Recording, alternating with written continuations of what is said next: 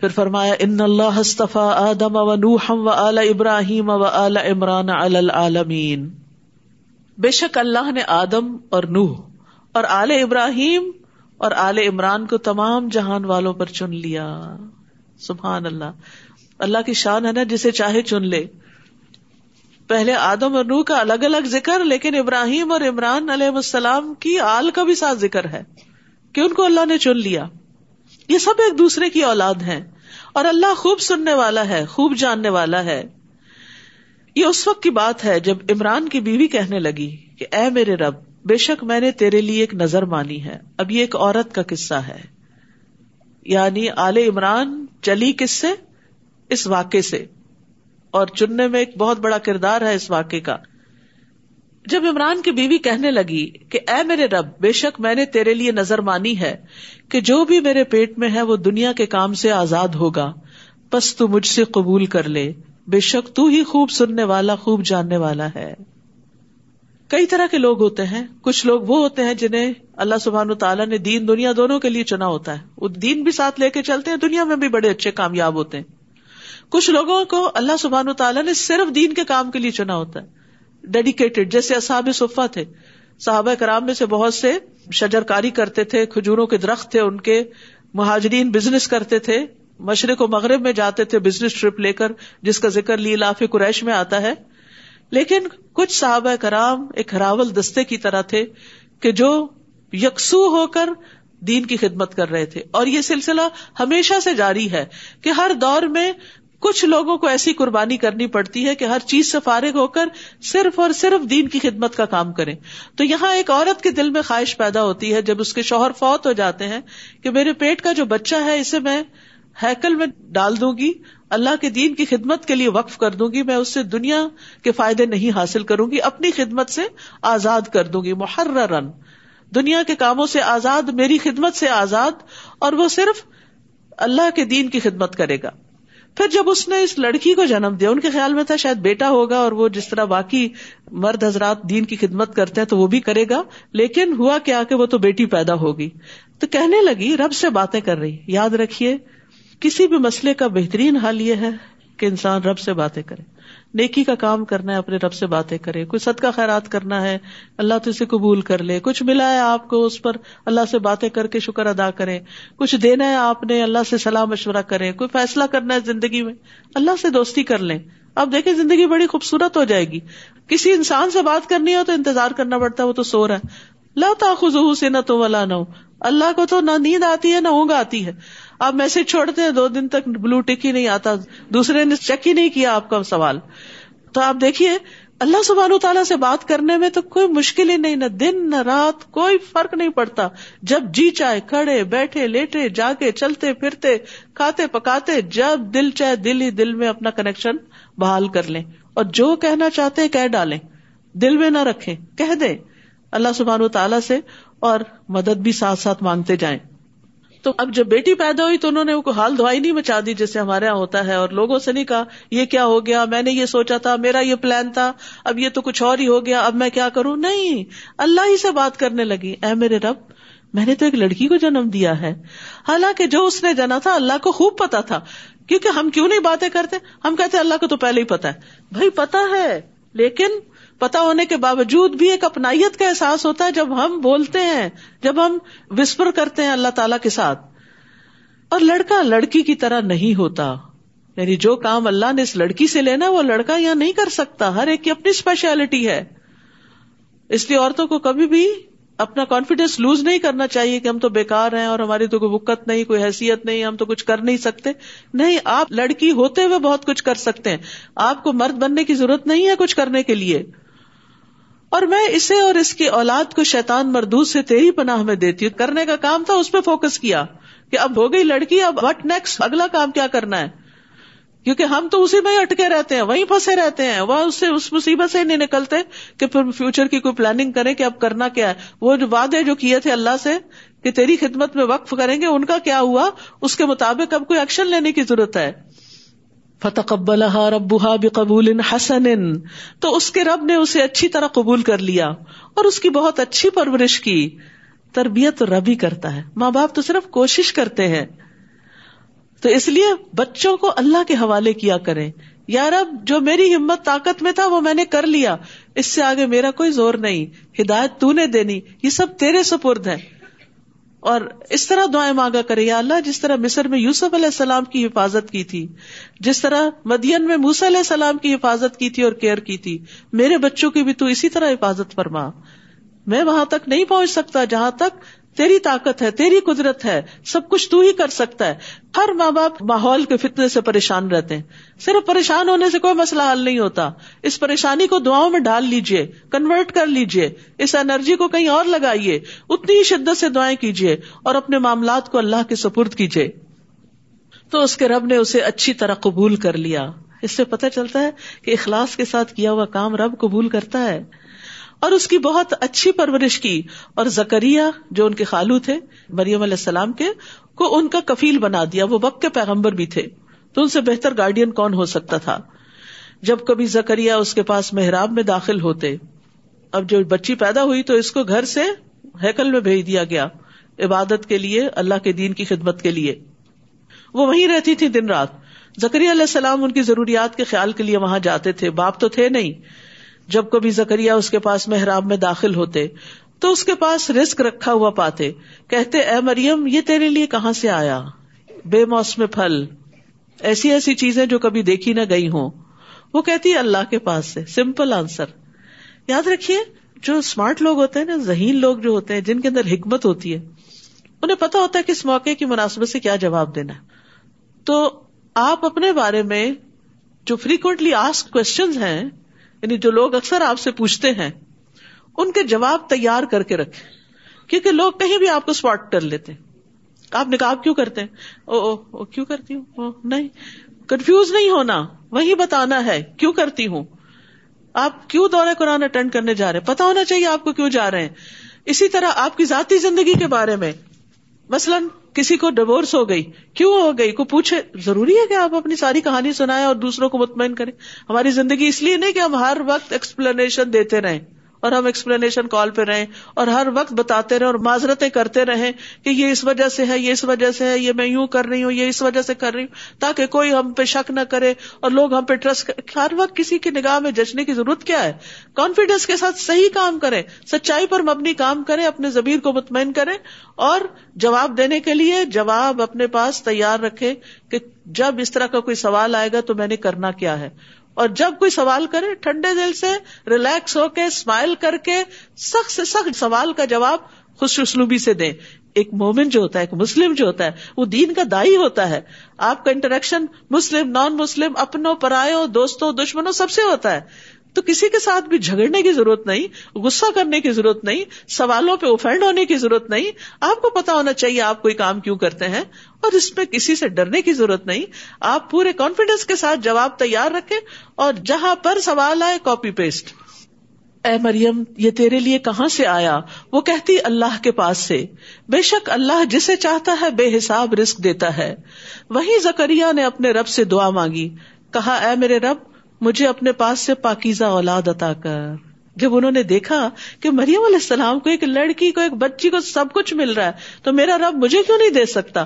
تو بجائے اس کے کہ وہ ان سے حسد کرتے، انہوں نے کیا کیا؟ دعا شروع کر دی۔ جب کسی کے پاس نعمت دیکھے تو فوراً اللہ سے مانگے، دعا کرے کہ اللہ، تو اس کو دے سکتا، مجھے بھی دے سکتا ہے، تو مجھے بھی عطا کر۔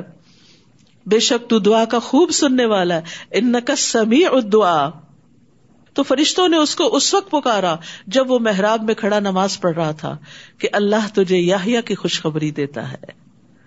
دعا قبول ہو گئی۔ کیونکہ ہوتا یہ کہ جب کسی کی نعمت دیکھتے نا تو دل مچل اٹھتا ہے۔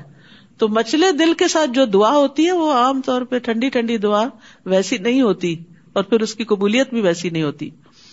اللہ تجھے یاہیا کی خوشخبری دیتا ہے۔ جو اللہ کی طرف سے ایک کلمہ یعنی عیسیٰ علیہ السلام کی تصدیق کرنے والا ہوگا اور سردار اور نہایت پاک باز اور صالحین میں سے ایک نبی ہوگا۔ اس نے کہا ہے میرے رب، میرے یہاں لڑکا کیسے پیدا ہوگا؟ جبکہ مجھے بڑھاپا آ پہنچا ہے اور میری بیوی بھی بانج ہے۔ فرشتے نے کہا، اسی طرح اللہ جو چاہتا ہے کرتا ہے۔ اللہ کے لیے مشکل نہیں۔ یہ اسباب تو بندوں کے سامنے ایک کام کے لیے ہے ورنہ اللہ تو بغیر اسباب کے کام کرتا ہے۔ اس نے کہا ہے میرے رب، میرے لیے کوئی نشانی مقرر کر دے، مجھے کوئی تسلی ہو جائے کہ ہاں کب ہوگا یہ کام؟ کہا، تمہاری نشانی یہ ہوگی کہ تم تین دن تک لوگوں سے سوائے اشارے کے کلام نہ کر سکو گے اور اس دوران اپنے رب کا کثرت سے ذکر کرنا اور صبح و شام اس کی تصبیح بیان کرتے رہنا. تو یہ طریقہ ہے نعمتوں کے استقبال کا، کہ جب کسی نعمت ملنے کی خوشخبری ملے تو اللہ کا ذکر کریں، اللہ کی تصبیح کریں۔ آپ خود یا آپ کی کوئی بیٹی، کوئی بہو پریگنٹ ہو گئی ہے، بچے کی خوشخبری ہے یا بہت سالوں بعد ہے، تسبیح، ذکر، اللہ کا شکر، صدقہ، اللہ کی طرف رغبت کہ اللہ نے احسان کیا ہے۔ اور جب فرشتوں نے کہا، اے مریم، بے شک اللہ نے تجھے چن لیا اور پاک کیا اور تجھے تمام جہان کی عورتوں پر منتخب کر لیا۔ اے مریم، اپنے رب کی فرما برداری کرتی رہو اور سجدہ کرتی رہو اور رکو کرنے والوں کے ساتھ رکو کرتی رہو۔ اطاعت کے ساتھ ساتھ عبادت کا افضل ترین کام نماز رکو سجدہ اور اجتماعی عبادت۔ یہ غیب کی وہ خبریں ہیں جنہیں ہم آپ کی طرف وہی کرتے ہیں، ورنہ آپ ان کے پاس نہ تھے جب وہ اپنی قلمیں ڈال رہے تھے کہ ان میں سے کون مریم کی کفالت کرے گا۔ اور نہ ہی آپ اس وقت ان کے پاس تھے جب وہ مریم کی کفالت کے بارے میں باہم جھگڑ رہے تھے۔ جب فرشتوں نے کہا، اے مریم، بے شک اللہ تجھے اپنی طرف سے ایک کلمے کی خوشخبری دیتا ہے۔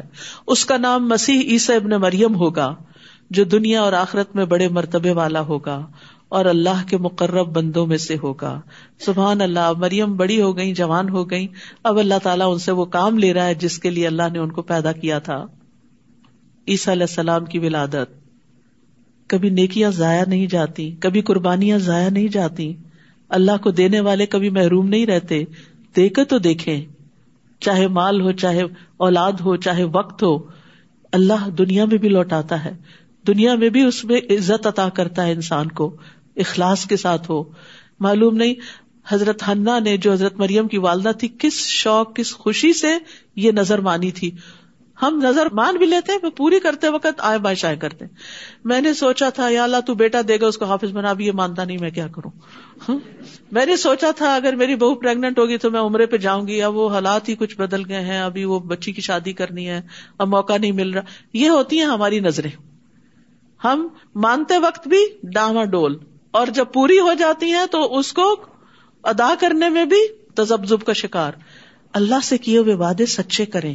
پھر دیکھیں اللہ کیا کچھ عطا نہیں کرتا۔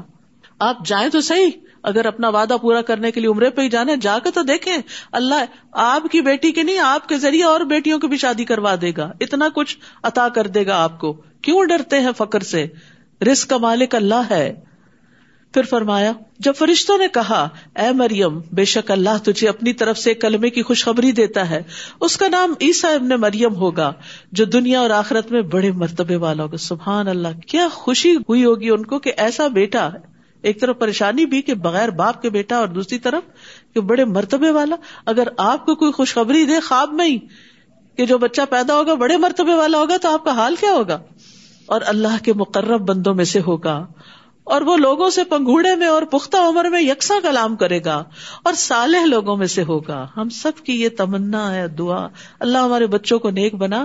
اللہ ان کو شروع سے ہی خوشخبری دے رہے ہیں کہ وہ نیکوں میں سے ہوگا۔ اس نے کہا، اے میرے رب، میرے لیے کوئی بیٹا کس طرح ہوگا؟ حالانکہ مجھے کسی انسان نے چھوا تک نہیں۔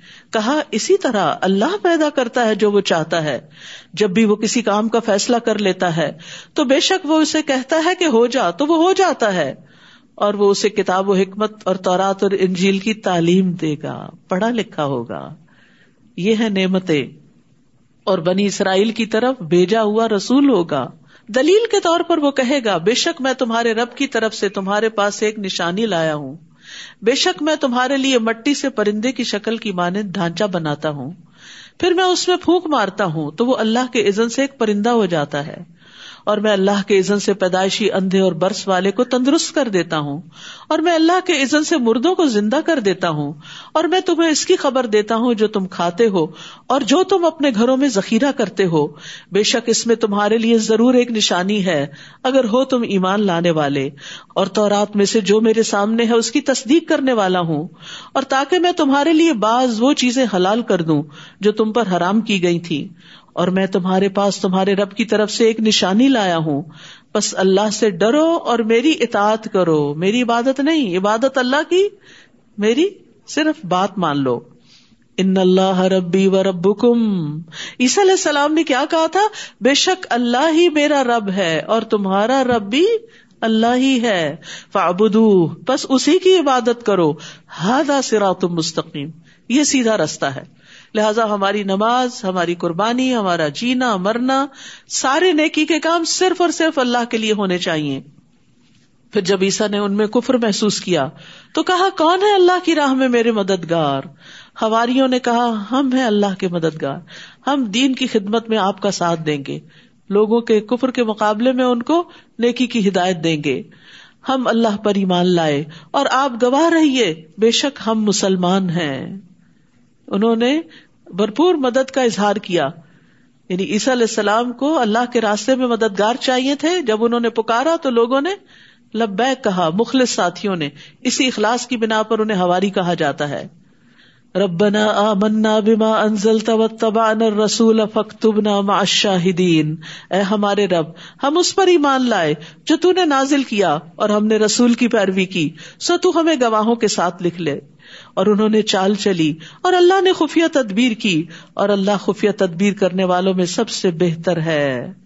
جب اللہ نے فرمایا، اے عیسا بے شک میں تجھے پورا پورا لینے والا ہوں اور تجھے اپنی طرف اٹھا لینے والا ہوں اور تجھے ان لوگوں سے پاک کرنے والا ہوں جنہوں نے کفر کیا اور جن لوگوں نے تیری پیروی کی قیامت تک انہیں کفر کرنے والوں پر فوقیت دینے والا ہوں، پھر میری ہی طرف تم سب کا لوٹنا ہے، تو میں تمہارے درمیان اس چیز کا فیصلہ کروں گا جس میں تم اختلاف کرتے تھے، پھر وہ لوگ جنہوں نے کفر کیا، تو میں انہیں دنیا اور آخرت میں سخت عذاب دوں گا اور ان کے لیے مددگاروں میں سے کوئی بھی نہ ہو ہوگا اور رہے وہ لوگ جو ایمان لائے اور انہوں نے نیک عمل کیے، تو وہ انہیں ان کے اجر پورے پورے دے گا اور اللہ ظالموں سے محبت نہیں رکھتا۔ یہ جسے ہم آپ پر پڑھ رہے ہیں، اللہ کی آیات ہیں اور بہت حکمت والے ذکر میں سے ہیں۔ یہ بیچ میں یاد دہانی کرا دی گئی تاکہ پورے یقین کے ساتھ اس سارے علم کو لیا جائے۔ بے شک عیسا کی مثال اللہ کے ہاں آدم کی مثال کی طرح ہے۔ اس نے اسے مٹی سے بنایا، پھر اس سے کہا کہ ہو جا تو وہ ہو گیا۔ کن کہہ کے پیدا ہو گئے؟ کلمے سے۔ یہ حق آپ کے رب کی طرف سے ہے۔ تو آپ شک کرنے والوں میں سے نہ ہو تو جو کوئی علم آ جانے کے بعد عیسیٰ علیہ السلام کے بارے میں آپ سے جھگڑا کرے، تو آپ ان سے کہہ دیجیے کہ آؤ، ہم اپنے بیٹوں اور تمہارے بیٹوں کو بلاتے ہیں۔ اور اپنی عورتوں اور تمہاری عورتوں کو بلاتے ہیں۔ اور ہم بھی اور تم بھی آ جائیں۔ پھر ہم گڑ گڑا کر اللہ سے دعا کریں، پھر ہم جھوٹوں پر اللہ کی لانت کریں۔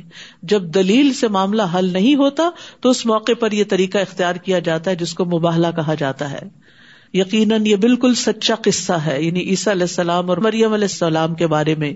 اور اللہ کے سوا کوئی الہ برحق نہیں، نہ عیسیٰ الہ ہے، نہ مریم علیہ السلام الہ ہے۔ اور بے شک اللہ زبردست، خوب حکمت والا ہے۔ پھر اگر وہ منہ موڑ جائیں تو بے شک اللہ فساد کرنے والوں کو خوب جانتا ہے۔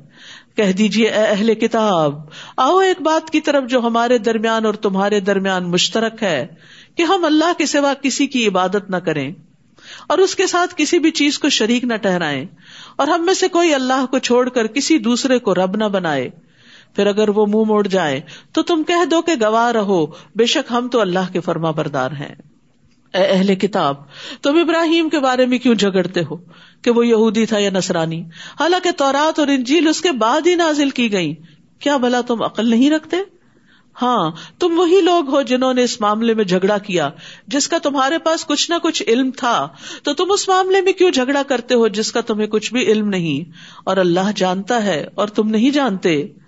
ماں کان ابراہیم یہودی ولا نسرانی ولاکن کان حنیف مسلم و ماں کان من المشرقین ابراہیم نہ تو یہودی تھا اور نہ نسرانی بلکہ وہ یکسو مسلمان تھا اور وہ مشرقین میں سے نہ تھا، کیونکہ یہ سارے گروہ ان کو اپنا بڑا سمجھتے تھے۔ تو اللہ تعالیٰ نے واضح کر دیا کہ وہ کسی خاص فرقے یا گروہ سے تعلق نہیں رکھتے، وہ تو خالص اللہ کے بندے ہیں اور مسلمان ہیں۔ کوئی فرقہ واریت نہیں۔ بے شک ابراہیم کے قریب تر تو وہ لوگ ہیں جنہوں نے اس کی پیروی کی۔ اور یہ نبی محمد صلی اللہ علیہ وسلم اور وہ لوگ جو ایمان لائے۔ اور اللہ مومنوں کا دوست ہے۔ اور اہل کتاب میں سے ایک گروہ چاہتا ہے، کاش وہ تمہیں گمراہ کر دے۔ جبکہ وہ خود اپنے آپ کو ہی گمراہ کر رہے ہیں۔ اور وہ شعور نہیں رکھتے۔ اے اہل کتاب، تم کیوں اللہ کی آیات کا انکار کرتے ہو؟ حالانکہ تم ان کی سچائی کی خود گواہی دیتے ہو۔ اے اہل کتاب، تم حق کو باطل کو کیوں گڈ مٹ کرتے ہو؟ اور تم حق کو چھپا جاتے ہو، حالانکہ تم اچھی طرح جانتے ہو۔ اور اہل کتاب میں سے ایک گروہ نے کہا، دن کے شروع میں اس چیز پر ایمان لے آؤ جو ایمان لانے والوں پر نازل کی گئی ہے۔ اور دن کے آخر میں اس کا انکار کر دو، شاید کہ وہ دین سے پلٹ جائیں۔ یعنی دھوکا دے کر اوروں کو بھی دین سے ہٹا لو۔ اور جو تمہارے دین کی پیروی کرے، اس کے سوا کسی کی بات نہ مانو۔ کہہ دیجیے بے شک اصل ہدایت تو اللہ ہی کی ہدایت ہے۔ اور وہ کہتے ہیں، ایسا نہ ہو کہ کسی اور کو بھی ویسا علم دے دیا جائے جو تمہیں دیا گیا، یا جس سے وہ تمہارے رب کے پاس تم پر حجت قائم کر سکے کہہ دیجیے بے شک فضل اللہ ہی کے ہاتھ میں ہے۔ وہ جسے چاہتا ہے عطا کرتا ہے، اور اللہ وسط والا ہے، خوب علم والا ہے۔ یختص برحمتی ہی میشا واللہ ذو الفضل العظیم۔ وہ اپنی رحمت کے ساتھ جسے چاہتا ہے خاص کرتا ہے، اور اللہ بڑے فضل والا ہے۔ اللہ ہمیں بھی اپنی رحمت سے خاص کر لے اور اللہ ہم سب پر بھی اپنا فضل نازل فرمائے۔ اور اہل کتاب میں سے کوئی ایسا ہے کہ اگر آپ اسے ایک خزانہ بطور امانت دیں تو وہ اسے آپ کو واپس کر دے گا۔ یعنی امانت پوری پوری لوٹائے گا۔ قرآن ایسے اہل کتاب کی تعریف کر رہا ہے اور ان میں سے کوئی ایسا بھی ہے کہ اگر آپ اسے ایک دینار بھی بطور امانت دیں تو وہ اسے آپ کو واپس نہیں کرے گا۔ عموماً ہوتا ہی ہے کہ کسی قوم میں سے، کسی گروہ میں سے کوئی ایک بندہ خرابی کرے تو ہم سب کے سب کوئی بدنام کر دیتے ہیں۔ لیکن یہاں قرآن نے طریقہ یہ بتایا کہ نہیں، انصاف کی بات کرنی چاہیے کہ اگر ایک شخص خرابی کرتا تو وہ ایک شخص کا عمل ہے، سارے گروہ کا عمل نہیں، کیونکہ اسی گروہ میں کچھ اچھے لوگ بھی ہوتے ہیں۔ اگر آپ اسے ایک دینار بھی بطور امانت دیں تو وہ آپ کو واپس نہیں کرے گا، مگر یہ کہ آپ اس کے سر پر کھڑے رہیں، یہ اس وجہ سے ہے کہ ان کا کہنا ہے کہ ہم سے امیوں کے بارے میں کوئی مواخذہ نہیں ہوگا۔ یعنی اربوں کے بارے میں ہم سے نہیں پوچھ ہوگی ہم ان کو ان کا مال واپس کریں یا نہ کریں۔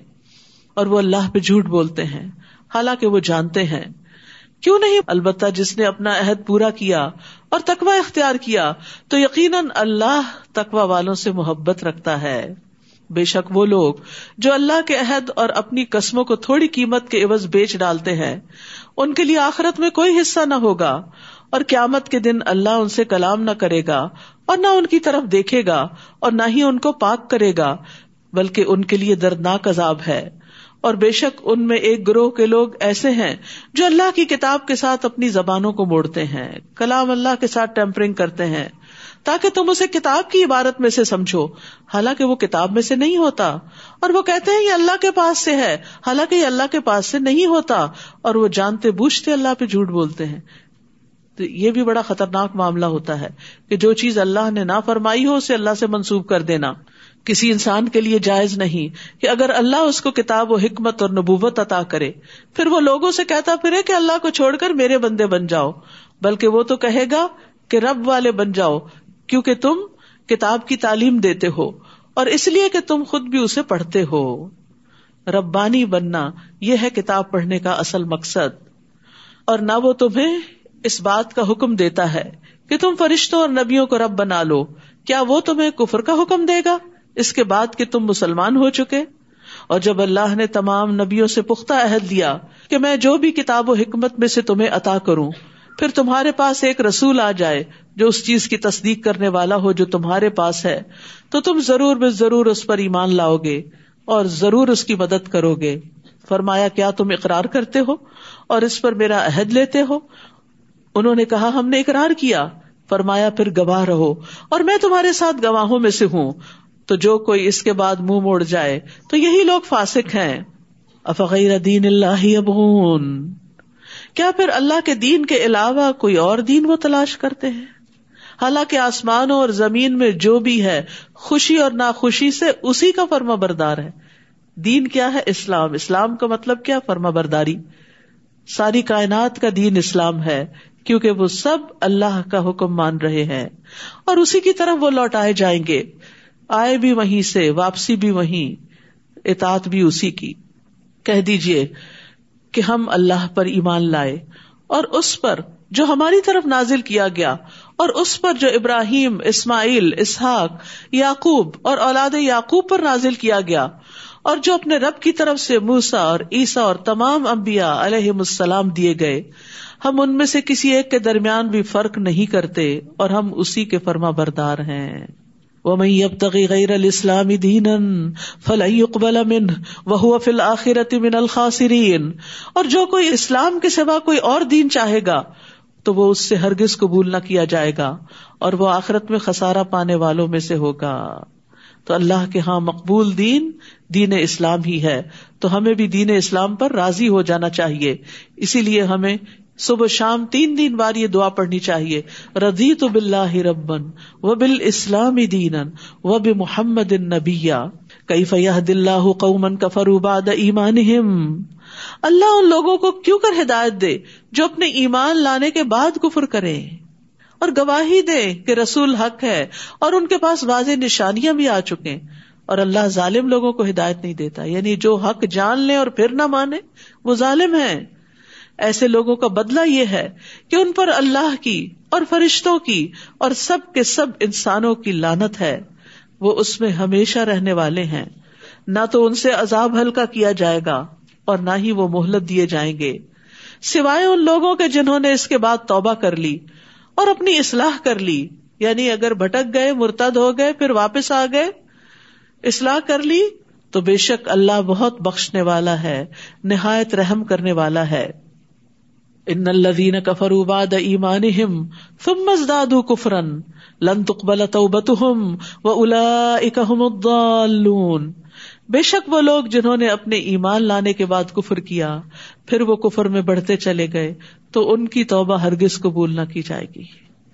یعنی جو دین کو کھیل بنا لیں، کبھی کہے میں مسلمان ہوں، کبھی کہیں نہیں پتا کیا ہوں، کبھی کہے میں نے اسلام چھوڑ دیا ہے، تو یہ چیزیں، یہ جملے، یہ باتیں انتہائی خطرناک ہیں۔ ان کے بارے میں بہت کیئرفل ہونا چاہیے، کیونکہ دین کوئی کھیل تماشا نہیں ہے کہ جب چاہے کھیل لے اور جب دل بھر جائے اٹھا پھینکے۔ یہ تو ایک سنجیدہ معاملہ ہے اور اس میں اللہ سے ڈرتے رہنا چاہیے تاکہ اللہ تعالیٰ کی ناراضگی نہ ہو اور ایسا نہ ہو کہ ہدایت کی توفیق چھن جائے۔ ان الذين كفروا وماتوا وهم كفار فلن يقبل من احدهم ملء الارض ذهبا ولا يفتدى به. اولئك لهم عذاب اليم وما لهم من ناصرين.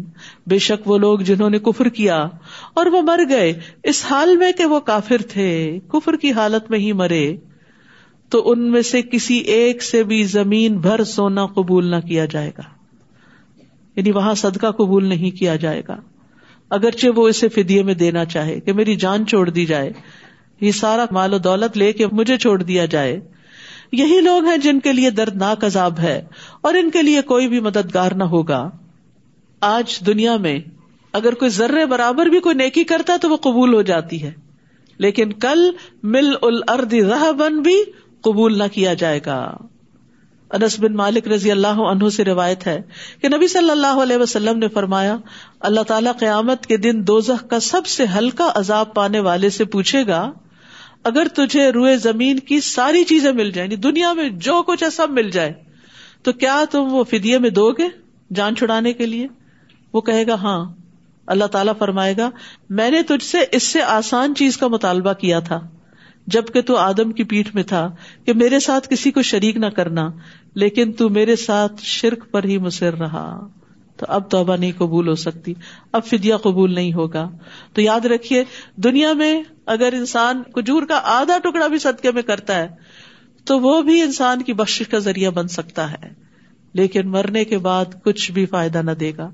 اگر کوئی کفر کی حالت میں فوت ہو جاتا ہے، شرک کی حالت میں فوت ہو جاتا اور اس کی اولاد، اس کے سارے مال کو بھی اس کے لیے صدقہ کر دیتی ہے، تو اس کا بھی کوئی ثواب نہیں ملے گا۔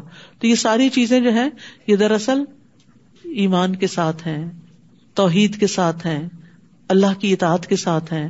اللہ تعالیٰ ہمیں اس کی توفیق عطا فرمائے۔ وہ آخر داوانا ان الحمد للہ رب العالمین۔ سبحان اللہ و بحمد کا اشد اللہ اللہ اللہ انت۔ استخر کا و اطوب السلام علیکم و رحمۃ اللہ وبرکاتہ۔